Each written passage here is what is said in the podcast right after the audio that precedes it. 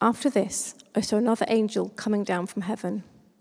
He had great authority, and the earth was illuminated by his splendor. With a mighty voice he shouted, "Fallen, fallen is Babylon the Great. She has become a dwelling for demons and a haunt for every impure spirit, a haunt for every unclean bird, a haunt for every unclean and detestable animal. For all the nations have drunk the maddening wine of her adulteries. The kings of the earth committed adultery with her, and the merchants of the earth grew rich from her excessive luxuries." On to verse eleven. The merchants of the earth will weep and mourn over her, because no one buys their cargoes anymore. Cargoes of gold, silver, precious stones and pearls, fine linen, purple, silk and scarlet cloth, every sort of citron wood, and articles of every kind made of ivory, costly wood, bronze, iron and marble. Cargoes of cinnamon and spice, of incense, myrrh and frankincense, of wine and olive oil, of fine flour and wheat, cattle and sheep, horses and carriages, and human beings sold as slaves. They will say, "The fruit you longed for is gone from you. All your luxury and splendor have vanished, never to be recovered." The merchants who sold these things and gained their wealth from her will stand far off, terrified at her torment. They will weep and mourn and cry out, "Woe! Woe to you, great city, dressed in fine linen, purple and scarlet, and glittering with gold, precious stones and pearls. In one hour, such great wealth has been brought to ruin." Every sea captain and all who travel by ship, the sailors and all who earn their living from the sea will stand far off. When they see the smoke of her burning, they will exclaim, "Was there ever a city like this great city?" They will throw dust on their heads, and with weeping and mourning cry out, "Woe, woe to you, great city, where all who had ships on the sea became rich through her wealth. In one hour she has been brought to ruin." Rejoice over her, you heavens. Rejoice, you people of God. Rejoice, apostles and prophets, for God has judged her with the judgment she imposed on you. Then a mighty angel picked up a boulder the size of a large millstone and threw it into the sea and said, "With such violence, the great city of Babylon will be thrown down, never to be found again." The music of harpists and musicians, pipers and trumpeters will never be heard in you again. No work of any trade will ever be found in you again. The sound of a millstone will never be heard in you again. The light of a lamp will never shine in you again. The voice of the bridegroom and bride will never be heard in you again. Your merchants, the world's important people, by a magic spell all the nations were led astray. In her was found the blood of prophets and of God's holy people, of all who have been slaughtered on the earth. This is the word of the Lord. If you've got your Bibles with you, could I just suggest you keep them open, because this is quite a complicated passage and I'll probably point out a couple of bits from the actual text as we go through. Let me just pray and then we'll dig in to what Jenny's just read for us. Father, we do thank you that your word is living and active. And Lord, we pray that you would come and open it up to us tonight. Lord, help us understand your revelation to John and what it means for us today. Amen. As Amanda said, we're coming to the end of our series on Revelation. And we're reaching the concluding chapters where John shifts his imagery and starts a spectacular contrast of two cities. This week, we'll look at Babylon. Next week, we're looking at Jerusalem. A few weeks ago, my aunt came over from Canada to meet up with my wider family, and she came to Winchester to spend the day with us. She'd never been to Winchester before, so we did all the usual tourist things. We found the hares, we went for a walk down by the weirs, out round the back of Wolsey, saw the house where Jane Austen died, and went to the cathedral. Her favourite place that she saw in Winchester was the cathedral.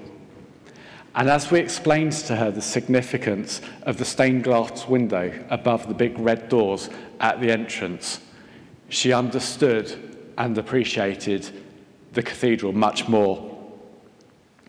And the thing is, when we understand the significance of Babylon, we understand why John was talking about it. And the people who originally read Revelation would have been so familiar with Babylon, John didn't need to spend time explaining it to them. And once we understand the significance of Babylon, we have a better understanding of the significance of the fall of Babylon.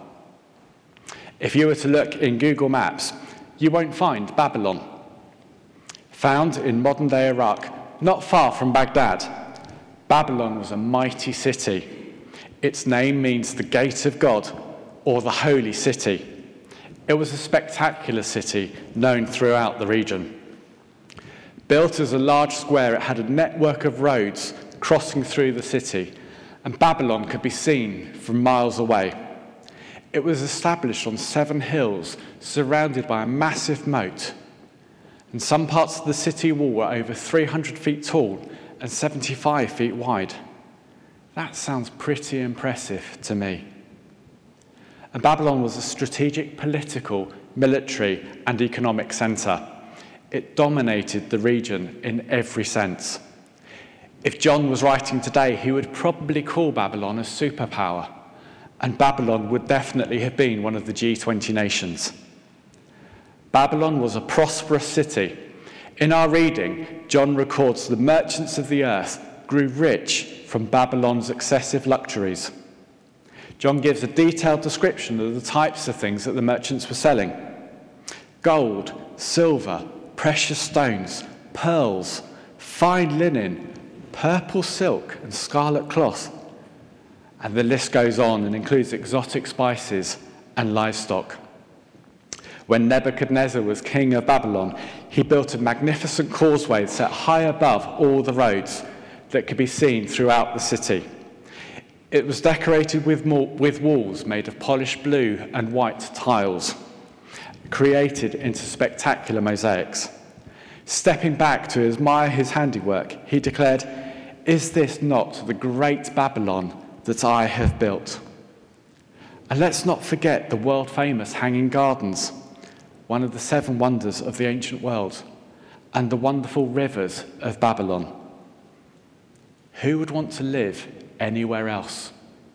Babylon must have come first in the Times best places to, li- best places to live listing so many times, it would have give, given Winchester a run for its money. And we need to remember that Revelation is prophetic in nature. What John's doing is he's describing what the Holy Spirit has revealed to him. And reading Revelation is more complicated than perhaps reading one of the Gospels or one of Paul's letters. John was writing to Christians who were struggling with the culture in which they lived. Revelation is just as relevant today as it was when John first wrote it. And John often uses powerful imagery to speak of much deeper issues. And as fascinating as it is, I doubt John intended Revelation to be a history lesson. Instead, John wants us to be aware of the real dangers presented by glorious Babylon. We need to look beyond the history of perhaps one of the most powerful nations in the history of the Bible to understand what Babylon really represents. So look with me at verse one. When the angel appeared, the earth was illuminated by his splendor. Before the angel appears, the world is living in darkness. Only once Babylon has fallen can the angel appear, bringing magnificent light on the whole earth. There is a much more sinister side to Babylon, which would not be mentioned in any of the tourist guides or the glossy brochures from the estate agents. The mighty military force of Babylon conquered any nation that stood in its way, taking prisoner as they rampaged through the land, leaving carnage in its wake. Babylon had a fierce reputation for crushing nations and stripping all the resources as it expanded throughout the surrounding area. Babylon was involved in human trafficking. When John lists the cargo that the merchants were trading, we see in verse thirteen, John says, human beings were being sold as slaves. And of course, we can't forget that Babylon was the destination for thousands of Israelites who were forcibly removed from the comfort of their homes and held captive in Babylon. We tend to gloss over that, and we sanitize the trauma, and we talk about the Israel being in exile. No wonder so many of the Old Testament prophets spoke out and declared God's judgment about Babylon. With this backdrop, it's no wonder that when we come to the New Testament and we see Babylon, it's often used as a metaphor to represent oppression or captivity. The second thing that Babylon represents is an attitude in our hearts. We first come across Babylon in the early chapters of Genesis, before the city itself has actually been built. In Genesis eleven, we read of a group of people who wanted to build a city for themselves. They built a large tower so that they could reach up to God. We know this city by an alternative name. We call it Babel, which is an earlier form of the word Babylon. When Babel was built, God had told the people to disperse throughout the world, but the people decided that they knew best and wanted to congregate in one place. So thinking about Babylon as a heart attitude, Babylon represents those times when we are arrogant and try to live without clear reference to what God is asking us to do. It's those times when we decide that we know best and we can live our life without God. John knew that the physical, geographical city of Babylon was destroyed round about six eighty-nine B C. But in Revelation eighteen, he writes about Babylon in the present and the future tense. John, John portrays Babylon as a spiritual realm. It's a dominion of darkness. And Paul wrote to the church in Ephesus, which was one of the churches who would have received one of the seven letters from John right at the beginning of Revelation. And Paul makes this point, and he wrote, "For our struggle is not against flesh and blood, but against the rulers, against the authorities, against the powers of this dark world, and against the spiritual forces of evil in the heavenly realms." If we look carefully at Revelation eighteen, verse two, John tells us about the current residents of Babylon.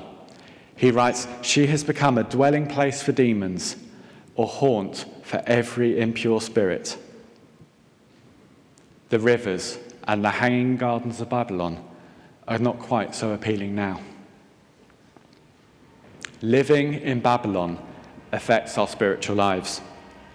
The psalmist reflected on the period called the exile, when Israel spent time in Babylon, and he wrote this, "By the rivers of Babylon we sat and wept. Our captors asked us for songs. Our tormentors demanded songs of joy. How can we sing the songs of the Lord while in a foreign land?" When we live in Babylon, our hearts become hardened towards God, and we find it harder to meet with God in worship. All that Babylon offers to the people of God is captivity, demons and impure spirits for neighbours, and an inability to worship. So what does it look like to live in Babylon today? The culture and values of any city are defined by the people who live there. So when in Babylon, do as the Babylonians do. Babylon represents that deep desire within all of us to be popular and stand out among our peers, even if that means stepping on other people on the way to the top. It represents that dark side of our hearts where we face that battle of doing what God wants us to do rather than pursuing the secret desires of our hearts and our deep-rooted passion to be in control of our own life. Babylon represents that constant challenge we face to increase our own reputation, which distracts us from following God as closely as we know we should. Today, the appeal of Babylon is not so much the hanging gardens and the fantastic mosaics, but it presents itself in that desire to stand out from others, to chase the next promotion, to own the latest version of the new gadget, or to live in a better postcode. When our agenda and our own sense of entitlement means that we haven't got time to show appreciation to the person waiting on us in a restaurant, or the person serving us in a shop, when we don't have time to be kind and compassionate, and instead we treat people like commodities, we're acting like Babylonians. Whenever we strive for position or recognition, or when reaching the next performance target at work is more important than the team around us who, are, who help us achieve our best, we're being Babylonian in our behaviours. When we serve in church because we want people to recognise and notice our gifts, rather than because we want our gifts to bring glory to God, we're no better than the Babylonians. Let me offer a contrast. Jenny and I have really enjoyed watching the Commonwealth Games recently, and there was one athlete who really stood out amongst her peers. Having won a gold medal in the long jump, rather than bathing in the adulation of the crowd and doing a lap of honour, she found her friends and family in the crowd. And there was a beautiful moment when they prayed together. It was so unusual, the commentator was lost for words. That athlete modelled what it means to stand against the prevailing culture of Babylon in which we live. She took time to give the praise and glory to God and thanked him for her abilities and her achievements. When the angel appears in Revelation eighteen, he declares that Babylon and all who live there have been destroyed. If Revelation were a film, this is the part where the smoke clears to leave the rubble, with a lone messenger climbing up through the stones, declaring, "Fallen, fallen is Babylon the Great." If we've been taken captive by Babylon, there's hope. Paul wrote with confidence that God has rescued us from the dominion of darkness and brought us into the kingdom of the Son he loves, Jesus. When my aunt came to visit recently, she proudly showed me her two passports. One is a British passport, the other is a Canadian passport. She has dual citizenship and can enjoy the luxury of being a citizen of Canada and the United Kingdom at the same time. But Paul is quite clear. Our citizenship of the people of God is in heaven. John offers us an escape route if we're caught in Babylon. In verse four, the angel addresses the people of God who are in Babylon, and the angel declares, "Come out of her, my people, so that you will not share in her sins, so that you will not receive any of her plagues." In eighteen sixty-one, as the Confederate States of America were forming an allegiance, one question was being asked. Which side are you on? Whole towns, cities, states, and families declared themselves as supporters as either the North or the South. There was a mass exodus as people chose which side they were on. Today, we have a similar choice. We can choose to continue to live in Babylon, or we can allow God to rescue us from the dominion of darkness. Which city will you choose to live in? Amen.